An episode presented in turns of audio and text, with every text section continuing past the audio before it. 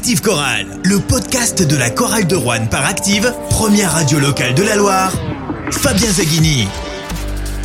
Bonjour à tous. Une nouvelle saison se prépare actuellement à la Landré Vacheresse où je suis allé à la rencontre de la recrue phare de l'intersaison, l'ancien Villeurbanais Antoine Dio, pour évoquer avec lui l'équipe de France avant le coup d'envoi de la Coupe du Monde 2023. Le champion d'Europe 2013 évoque ses souvenirs, mais il est aussi question de corallien.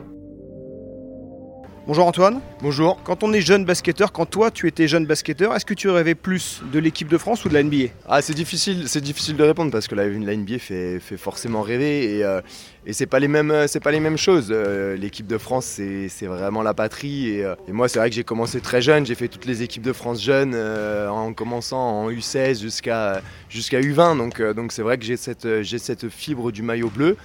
Euh, maintenant, la NBA, c'est toujours, c'est toujours un rêve. Donc, je dirais les deux. Et en plus, les deux sont faisables. Donc, euh, donc voilà, pourquoi pas rêver grand et rêver des deux. Tu as connu euh, le summum en 2013. C'était il y a 10 ans avec ce titre de champion d'Europe. Est-ce que ça reste ton meilleur souvenir en tant que basketteur professionnel? Ouais, forcément. L'un des meilleurs, ça c'est clair. C'est tout, en haut, tout en haut de la liste. Voilà, remporter, remporter un titre, c'est quelque chose d'extraordinaire. Mais en plus, remporter un, titre sous le maillot bleu, sous ce maillot de l'équipe de France, c'est fantastique. Donc c'était la première fois, c'est historique. Euh, donc, euh, donc voilà, forcément, c'est un, un immense souvenir. Et tu as vécu un des matchs les plus euh, mémorables de l'histoire de l'équipe de France, la demi-finale contre l'Espagne, avec la, causerie de la mi-temps, la deuxième mi-temps, le, le, retournement de match. J'imagine que dans ce type de compétition, dans ce type de match, en termes d'expérience, on, on, apprend plus que sur une saison complète de Battle Elite. Ouais, c'est sûr. Et puis surtout, euh, les, les, gens que j'avais à côté, euh, les gens qui jouaient, euh, qui jouaient à côté de moi. Enfin voilà, quand tu fais une campagne aux côtés de, Tony, de Boris, de, Nico, tous, ces, tous ces grands noms, j'en oublie, il y a Nando bien évidemment. Enfin voilà, c'est tu apprends énormément d'eux, de leur routine de travail, de, de, de, la manière dont ils bougent. Après, tu, tu, prends les choses que tu peux récupérer parce que c'est pas forcément évident.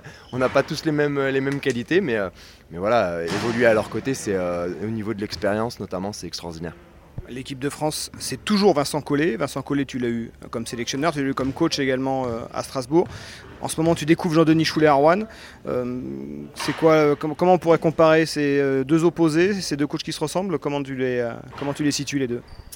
Alors qu'ils se ressemblent, oui et non. ce qu'il faut dire, c'est que c'est deux grands passionnés. de toute façon, quand, quand, des gens sont, euh, sont, dans le milieu du basket depuis aussi longtemps, euh, il faut forcément être, être passionné. Donc, voilà, je pense que c'est ce qui les, ce relie le, plus. Après, voilà, tactiquement et techniquement, ils ont, des, manières un peu différentes de voir le basket, mais, au final, il y a du bon dans tout.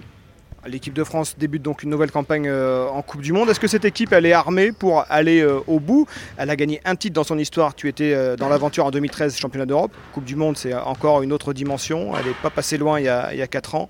Est-ce que cette année la France peut aller au bout? Oui forcément, forcément on est tous, on est tous derrière eux et je pense qu'ils ont vraiment les armes pour le, pour le réaliser. Euh, on a vu, euh, ça, va être une, compétition très ouverte. Euh, ils ont l'équipe pour le faire. Maintenant, il va falloir cravacher parce que ça va être extrêmement dur. Il y a, beaucoup, beaucoup de nations qui peuvent prétendre au titre. Euh, les États-Unis, euh, même s'il y a une grosse équipe, euh, il n'y a, pas les, superstars. Après, on le sait que les superstars ne vont pas forcément, font pas forcément gagner les équipes, notamment dans le jeu FIBA. Donc voilà, trouver un groupe soudé, c'est le plus important, qui joue, les uns pour les autres. Et, j'espère de tout cœur qu'ils ramèneront cette médaille d'or je vais terminer avec deux anciens Rouennais qui figurent dans, cette sélection euh, nationale.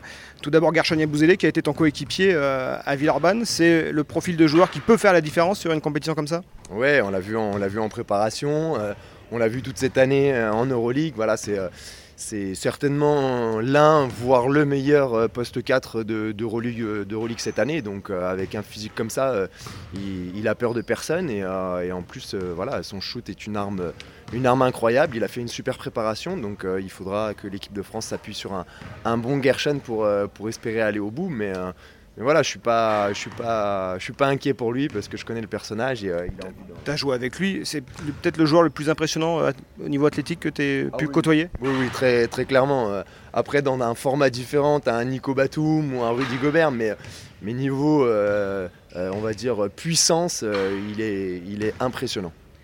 Un autre euh, ancien Rouennais qui s'est révélé ici en Jeep Elite, c'est Sylvain Francisco. Il joue à ton poste, au poste de meneur. Ça peut être le parfait factor X dans cette équipe de France? C'est exactement ça. Euh, il l'a montré durant la préparation aussi, qu'il pouvait, euh, pouvait sortir du banc et amener, amener son dynamisme, amener son, sa, petite, sa petite étincelle voilà, qui, qui, peut faire du bien et qui peut débloquer certaines situations quand quand il y a des matchs un petit peu crispés, lui avec sa fougue et, et son physique qui est, qui est extraordinaire, qui est atypique mais extraordinaire. Euh, voilà, euh, euh, il, peut, il peut amener beaucoup à cette équipe de France.